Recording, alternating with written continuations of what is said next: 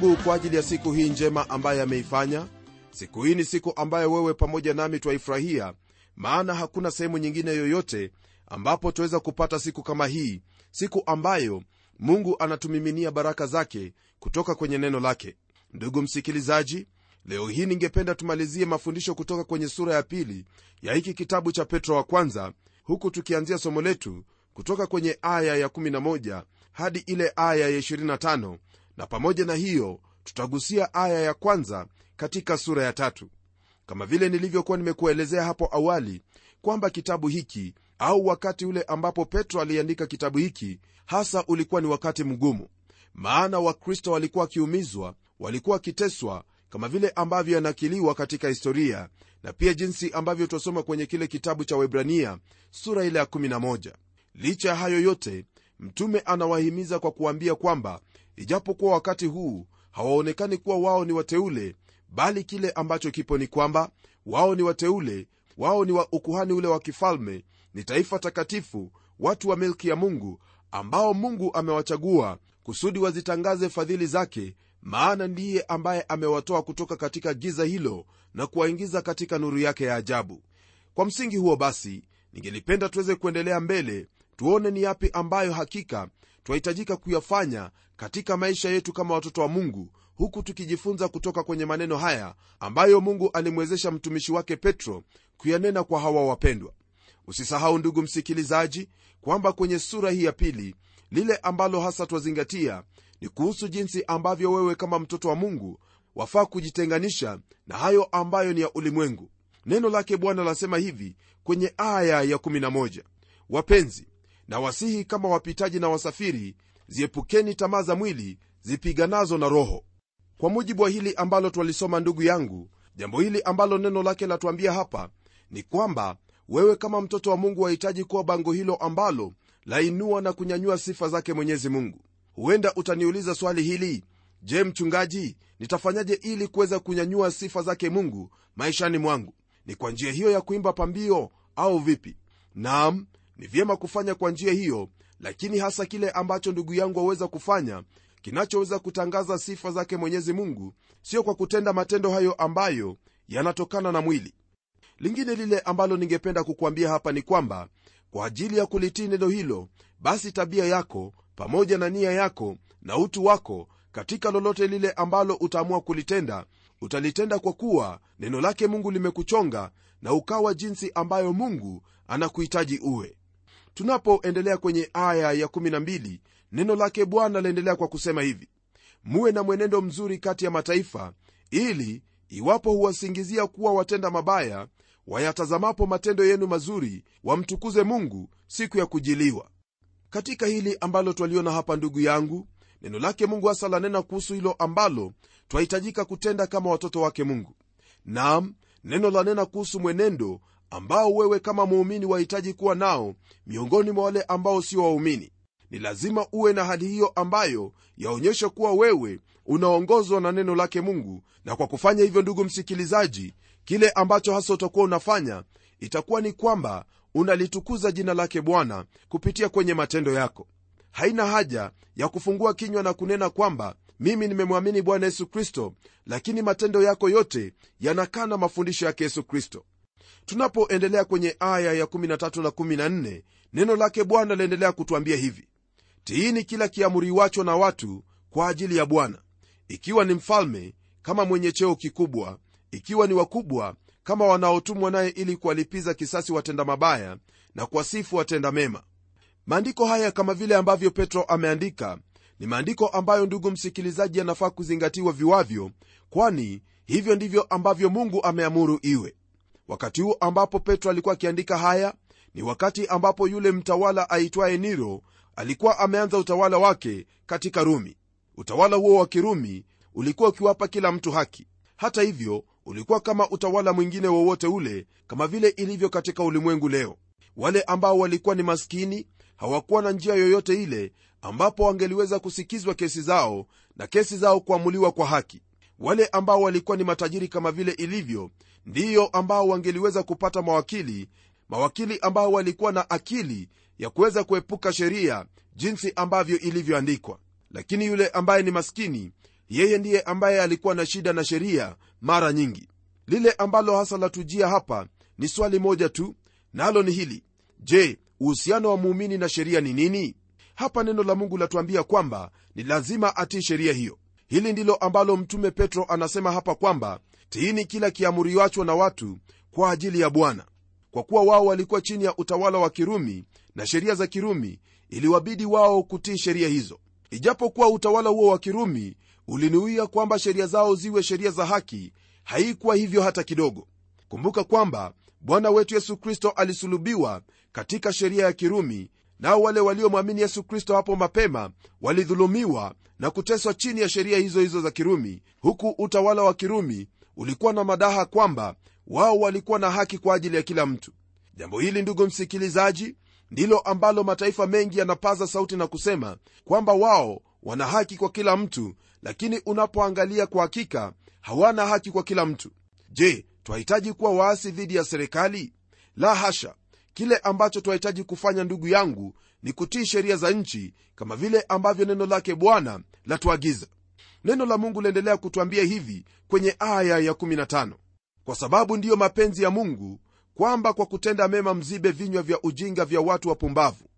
Msikilizaji hili ni jambo ambalo wafaa kulisikia vyema jambo ambalo hasa wahitaji kuenenda nalo. Neno la mungu latuambia hapa kwamba mkristo ni lazima kujitiisha chini ya mamlaka ya serikali ili kwamba wale waliopo mamlakani waweze kuona kuwa mungu ametenda mambo ya ajabu maishani mwake na hivyo maisha ya huyo mkristo yawe kama uvumba huo ambao ni wasifa mbele zake bwana na hata mbele za hao ambao ni wakuu au watunza sheria. Jambo hili ndilo ambalo wewe kama mkristo wahitaji kutenda. Maana utakapoenenda katika sheria basi hakutakuwepo na shida yoyote maishani mwako bali kile ambacho kitakuwepo ni kwamba watu wale ambao hawamwamini kristo watafahamu kwamba wewe ni mkristo na unatii maadili ya kikristo kama vile ambavyo neno lake bwana latuagiza. Tunapoendelea kwenye aya ya16 neno lake bwana laendelea kwa kutwambia hivi. Kama walio huru ila wasioutumia uhuru huo kwa kusitiri ubaya bali kama watumwa wa mungu. Nam yote ambayo ndugu msikilizaji wahitaji kutenda katika nchi yako ni lazima iwe kwamba watenda hivyo kwa ajili yake mungu na siyo kwa ajili yako mwenyewe. Hili ndilo ambalo neno lake mungu latuambia kwamba muumini unao uhuru lakini uhuru huo sio wa kusitiri mabaya au kufanya magendo au kufanya mambo ambayo ni ya kuwadhulumu wenzako huku ukidai kwamba wewe ni mkristo. Bali kile ambacho wahitaji kufanya ni kwamba ufanye haki utende lile ambalo ni sawa kama vile ambavyo wewe ni mtumwa wake mungu neno la mungu kwenye aya ya17 yaendelea kwa kutwambia kwamba waheshimuni watu wote wapendeni ndugu mcheni mungu mpeni heshima mfalme. Ndugu msikilizaji hili ni jambo ambalo wafaa kulizingatia maishani mwako maana unapoheshimu watu wote wewe utakuwa ni mtu ambaye pia utaheshimiwa. Kumbuka kwamba neno hili alisemi kwamba uwapende watu wote lakini linasema kwamba waheshimu watu wote hii ni kwa kuwa ndugu msikilizaji jambo la kuwapenda watu wote itakuwa ni vigumu sana. Ni lazima tu wale ambao wapo karibu nawe ndiyo ambao waweza kuwapenda. Ndiposa neno hili latuhimiza kwamba tuweze kuwapenda wale ambao ni ndugu. Ndugu ni yule ambaye amemwamini bwana yesu kristo. Nawe unapompenda ndugu utakuwa unatimiza sheria yake yesu kristo maana alituagiza tupendane. Pamoja na hili neno lake bwana latuambia kwamba ni lazima tuweze kumcha mungu maana uchaji wa mungu ndugu yangu ndiyo ambao utaonyesha kwamba wewe ni mtoto wake mungu hasa kulingana na hayo maisha ambayo unayaishi. Hili ni jambo ambalo ningependa kulisisitiza kwamba hakuna njia yoyote ile ambayo waweza kusema kwamba unamcha bwana pasipo wewe kuishi jinsi ambavyo mungu anavyohitaji uishi. Msikilizaji neno hili la mungu latuambia kwamba tumpe heshima mfalme hili ni jambo ambalo sidhanii kwamba wahitaji kuelezewa zaidi. Ni vyema uweze kuheshimu hiyo ofisi ya huyo ambaye anatawala au kuongoza nchi hii. Naam yawezekana kwamba kura yako uliitupa sehemu nyingine lakini kwa kuwa wewe ni mwana wa mungu neno la mungu la kuagiza na kukuamuru wewe kuheshimu huyo ambaye ameshikilia ofisi hiyo. Tunapoendelea kwenye aya inayofuatia neno lake mungu lageukia sehemu nyingine ambayo yahusu uhusiano kati ya watu tofauti. Neno la mungu latuambia yafuatayo kwenye aya ya 18 enyi watumishi watiini bwana zenu kwa hofu nyingi sio wao walio wema na wenye upole tu bali nao walio wakali. Hili ambalo twaliona hapa ndugu msikilizaji ni jambo ambalo twaweza hasa kusema kuhusu wale ambao wameajiriwa. Kwa kuwa leo hii hakuna wale ambao ni watumwa. Hebu nikwambie kwamba wewe kama mtu ambaye umeajiriwa ni lazima kumtii huyo ambaye ni bwana wako yule ambaye ni msimamizi wako. Haijalishi yu hali gani maana wengine watasema jinsi ambavyo ni vyema kufanya kazi na huyo mkuu ambaye ni mkristo. Lakini habari gani wakati ambapo unafanya kazi na huyo ambaye si mkristo huyo ambaye ni mkali? Nam neno la mungu lasema kwamba ni lazima kumtii huyo ambaye pia ni mkali maana lile ambalo lipo hapa ni kwamba utakuwa na fursa njema kupitia tabia yako na hali yako ya kujitolea kumshuhudia huyo mkubwa wako ambaye hajamwamini yesu kristo kupitia katika matendo yako. Ndugu msikilizaji kuna watu wengi tu ambao wamempokea bwana yesu kristo kwa sababu ya wale ambao wamewaajiri. Kwa hivyo iwapo yule mwajiri wako ni mtu ambaye ni mkali mtu ambaye kwa hakika ni vigumu kuishi naye lakini fahamu kwamba mungu amekuweka kwenye sehemu hiyo kwa kusudi na sababu kwamba lile ambalo waliamini liweze kuonekana katika matendo yako. Naam liweze kuonekana kwa kuja kwa saa kutenda kazi jinsi ambavyo inahitajika kutojihusisha na mambo ambayo ni ya kufanya mwajiri wako asiwe na ujasiri kukuhusu.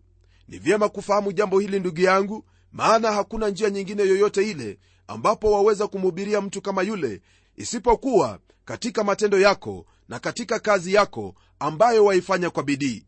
Kuna huyu msichana mmoja kwenye kile kitabu cha wafalme msikilizaji ambaye alikuwa amechukuliwa kama mtumwa katika nchi ya ashuri. Huyo msichana mdogo ambaye alichukuliwa hadi kwa nyumba ya naamani aliyekuwa jemedari mkuu katika jeshi la ashuri alitumiwa na mungu kumsaidia naamani kufahamu kwamba kuna mungu aishie naye huyo mungu anatenda miujiza. Mtoto yule mdogo katika maneno yake na katika vitendo vyake alishuhudia kwamba yeye ni wa israeli yeye anamwabudu mungu wa kweli ndiposa naamani alikuwa na huo ujasiri wa kuondoka na hata kufikia israeli na kupata muujiza ambao mungu alikuwa ameandaa kwa ajili yake. Msikilizaji matendo yako yanaweza kubadilisha mambo mengi sana iwapo utakuwa mtiifu kwa yule ambaye amekuajiri. Aya ya 19 na 20 ndugu yangu neno lake bwana laendelea kwa kutwambia hivi. Maana huu ndio wema hasa mtu akivumilia huzuni kwa kumkumbuka mungu pale ateswapo isivyo haki. Kwa maana ni sifa gani kustahimili mtendapo dhambi na kupigwa makofi? Lakini kustahimili mtendapo mema na kupata mateso huu ndio wema hasa mbele za mungu. Hili ambalo twalisoma kwenye aya hii ndugu msikilizaji ni jambo ambalo naamini kwamba unakubaliana na neno la mungu moja kwa moja na pia nakubaliana na neno hili maana kwa hakika hakuna sifa yoyote ile kuvumilia iwapo umetenda dhambi kupigwa kwa hilo ambalo umekosea. Kuna sifa wakati wowote wa ule ambapo unateswa lakini si kwa haki ila kwa sababu ya lile ambalo umelitenda ambalo ni sambamba na neno lake mungu. Bwana wetu yesu kristo akinena pamoja na wanafunzi wake alisema hivi kwenye kitabu cha mathayo sura ya 5 aya hiyo ya 11 na 12 heri ninyi watakapowashutumu na kuwaudhi na kuwanenea kila neno baya kwa uongo kwa ajili yangu. Furahini na kushangilia kwa kuwa thawabu yenu ni kubwa mbinguni kwa maana ndivyo walivyowaudhi manabii waliokuwa kabla yenu. Kutokana na hili petro haendi mbali bila kutwambia lile ambalo kristo alitunenea hapo awali. Nam jambo hili lamkumbusha jinsi ambavyo kristo aliteseka kwa ajili yetu ili awe mfano wetu bora kwa lolote lile ambalo laweza kutupata. Hili ndugu msikilizaji ni jambo ambalo wafaa kulitilia maanani maana kuna wakristo wengi ambao kutokana na ujinga na upumbavu wao wamepata mateso kwa sababu walitenda hilo ambalo hawakuhitaji kulitenda. Neno la mungu la kuambia ni lazima uwe mwerevu kama nyoka lakini mpole kama njiwa. Je umepigwa kwa ajili ya makosa? Basi hiyo ni lazima iwe jinsi hiyo lakini iwapo ulipigwa au kuudhiwa kwa sababu ya neno lake bwana kwa sababu ya jema ambalo ulitenda wewe neno la mungu lasema kuwa wewe ni mbarikiwa. Kwenye aya ya 21 na 22 neno lake mungu liendelea kwa kutwambia hivi. Kwa sababu ndiyo mlioitwa maana kristo naye aliteswa kwa ajili yenu akawaachia kielelezo mfuate nyayo zake. Yeye hakutenda dhambi wala hila haikuonekana kinywani mwake wakati ambapo bwana yesu kristo alikwepo hapa ulimwenguni yeye aliumizwa aliteswa na hii hasa ilikuwa ni kwa sehemu mbili. Aliumia kama mwanadamu hapa aliumia kwa ajili ya haki na pia aliumia au kuteswa kwa ajili ya dhambi za ulimwengu. Katika hili ndugu msikilizaji twaona kwamba katika mateso yake kwa ajili ya dhambi za ulimwengu siyo mfano kwetu sisi maana hiyo ilikuwa ni kwa ajili ya ukombozi wetu. Jambo hilo ni jambo ambalo twalipokea kama waumini na kulikubali maana hilo ndilo ambalo tuliokolewa kwalo na kwa hivyo haliwezi likawa kwa vyovyote vile kielelezo kwetu.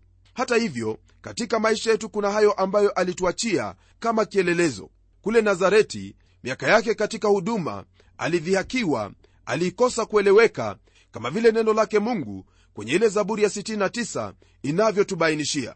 Nam unapomtazama bwana yesu kristo aliumia kama mwanadamu kwa ajili ya haki maana kile ambacho alichokitenda kilikuwa cha haki na hivyo ndivyo ambavyo twahitaji kufahamu kuwa yeye alituachia hilo ambalo ni kielelezo kusudi tuweze kulifuatia. Mpendo wa msikilizaji jambo hili ni jambo ambalo wafaa kufahamu maana katika mateso yake yesu kristo aliteseka mara mbili. Hebu tu nikukumbushe kwa kukwambia kwamba kuna hayo mateso aliyoteseka kwa ajili ya dhambi zetu mateso hayo ndiyo ambayo yalituletea ukombozi na kuna yale mateso mengine ambayo yaliteseka kwa sababu ya kunyimwa haki na kutendewa mabaya na kudhulumiwa. Mateso hayo ya pili ambayo ni mateso kwa ajili ya haki ndiyo ambayo wewe pamoja nami twahimizwa kuweza kuyafuata. Neno lake mungu latuambia hivi kwenye aya ya 23 katika kitabu hiki cha petro wa kwanza sura ya pili. Yeye alipotukanwa hakurudisha matukano alipoteswa hakuogofya bali alijikabithi kwake yeye ahukumuye kwa haki. Mpendwa msikilizaji hili ambalo twalisoma hapa ndilo ambalo kristo alitenda. Yeye hakutaka kujilipizia kisasi wala hakufanya jambo lolote lile ambalo lilionyesha kwamba alitaka kujilipizia kisasi. Ndiposa mtume paulo anatuhimiza kwenye kitabu cha warumi sura ya 12 aya hiyo ya 19 kwamba wapenzi msijilipize kisasi bali ipisheni ghadhabu ya mungu maana umeandikwa kisasi ni juu yangu mimi mimi nitalipa anena bwana. Hivyo ndivyo ambavyo twahitaji mungu aweze kushughulika nasi ashughulike na yale ambayo yametupata maana ghadhabu yetu haiwezi ikaleta lolote lile ambalo ni la kumtukuza mungu au kutekeleza haki yake bwana. Msikilizaji iwapo umekosewa usijaribu kujilipizia kisasi bali fanya lile ambalo neno lake mungu la kwambia kwamba wahitaji kumwachia mungu naye atakulipizia kisasi. Nayo aya ya 24 ndugu msikilizaji neno lake mungu latuambia jambo hili ambalo ni jema kuhusu mateso yake bwana yesu kristo. Yeye mwenyewe alizichukua dhambi zetu katika mwili wake juu ya mti tukiwa wafu kwa mambo ya dhambi tuwe hai kwa mambo ya haki na kwa kupigwa kwake mliponywa. Ndugu msikilizaji hili ambalo twalisoma hapa kwa hakika haiwezekani hata kidogo liwe ni kielelezo kwetu. Wewe pamoja nami hatuwezi tukabeba dhambi zetu na wala hatuwezi tukafa au kuteswa kwa ajili ya dhambi za ulimwengu. Hapa petero ananena kuhusu ukombozi huo ambao tumeupata katika bwana yesu kristo. Msikilizaji hali yetu hapo awali ilikuwa kwamba tulikuwa wafu kwa mambo ya dhambi lakini kwa ajili ya yesu kristo kuzichukua dhambi zetu basi tulifufuliwa na tukawa hai kwa ajili ya mambo ya haki pamoja na hiyo kuna baraka ambayo yaambatana na jambo hili yani kwa kupigwa kwake tuliponywa. Msikilizaji je habari hizi za kuponywa tuliponywa kuhusu nini? Nam hili ambalo twaliona hapa ndugu msikilizaji ni jambo ambalo hasa lahusu kuponywa mara mbili yani kuponywa kwa magonjwa yetu na zaidi sana kuponywa kwa ugonjwa huo mbaya ambao ni ugonjwa wa dhambi. Hakuna uponyaji mwingine ndugu yangu ambao waweza kuupata ulio wa juu zaidi kuliko uponyaji huu ambao ni uponyaji wa dhambi dhambi ambayo huua dhambi ambayo huangamiza. Kwa ajili ya hiyo basi twaona kwamba neno lake mungu liendelea kutwambia zaidi kwenye aya hii ya 25 ambayo pia yafungia sura hii ya pili kwa maneno yafuatayo. Kwa maana mlikuwa mnapotea kama kondoo lakini sasa mmemrudia mchungaji na mwangalizi wa roho zenu. Mpendwa hili ni jambo ambalo ni nzuri kabisa jambo ambalo twahitaji kumshangilia mungu na kulibariki jina lake kwalo. Wewe pamoja nami tulikuwa tumeenda mbali tulikuwa tumepotoka kama vile ambavyo neno lake mungu latuambia kwenye kile kitabu cha isaya sura ile ya 53 kwamba sote kama kondoo tulikuwa tumepotea kila mmoja aligeukia njia yake mwenyewe na bwana ameweka juu yake maovu yetu sisi sote. Msikilizaji mateso ambayo kristo aliyapitia ndiyo ambayo hasa yanamalizia sura hii.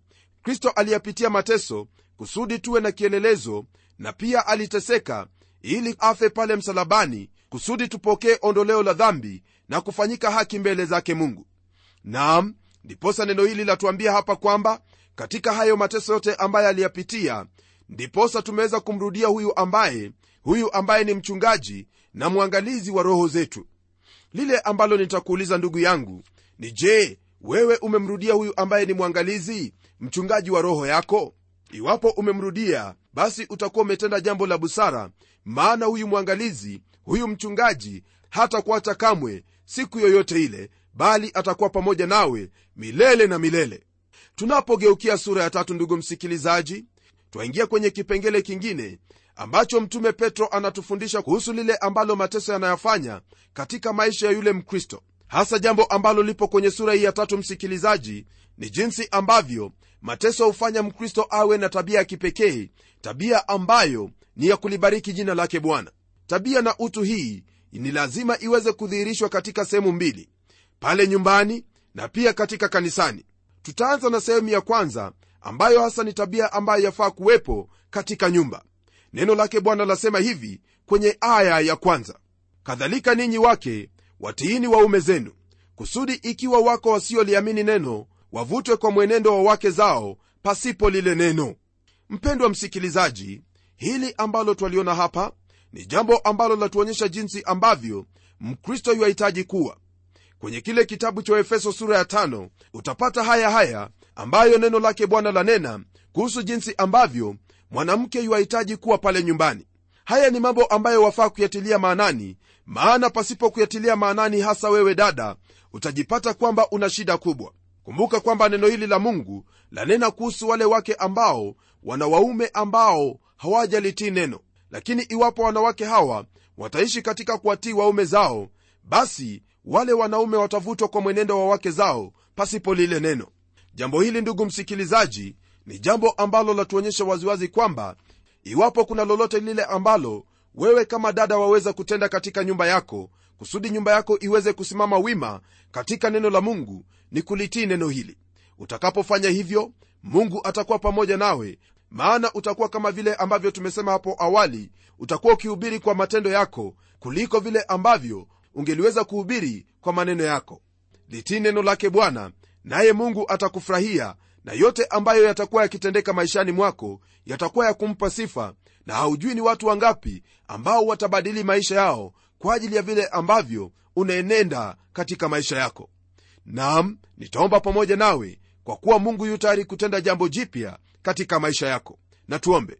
Baba mfalme tena mungu uishie milele na kushukuru kwa ajili wewe ndiwe bwana wewe ndiwe mungu ambaye umetupatia jukumu na wajibu wa kulihubiri neno lako kutangaza fadhili zako maana ni mengi tu ambayo umetutendea. Tazama bwana wetu sisi wenyewe hatuwezi lolote lakini tunapokutegemea twajua kwamba wewe utatuwezesha kwa nguvu za roho wako mtakatifu. Namwombea rafiki yangu msikilizaji kwamba utamtembelea utamsaidia aweze kutenda hilo ambalo wewe bwana umemwagiza kulingana na mafundisho haya. Najua kwamba utayatenda haya kwa utukufu na sifa ya jina lako maana nimeomba haya kwa jina la yesu kristo ambaye ni bwana na mwokozi wetu. Amen mpendwa msikilizaji bwana mungu akubariki unapoyazingatia haya. Tukutane tena kwenye kipindi kijacho maana mungu ametuandalia mambo mazuri. Hadi wakati huo ni mimi mchungaji wako jofre wanjala munialo na neno litaendelea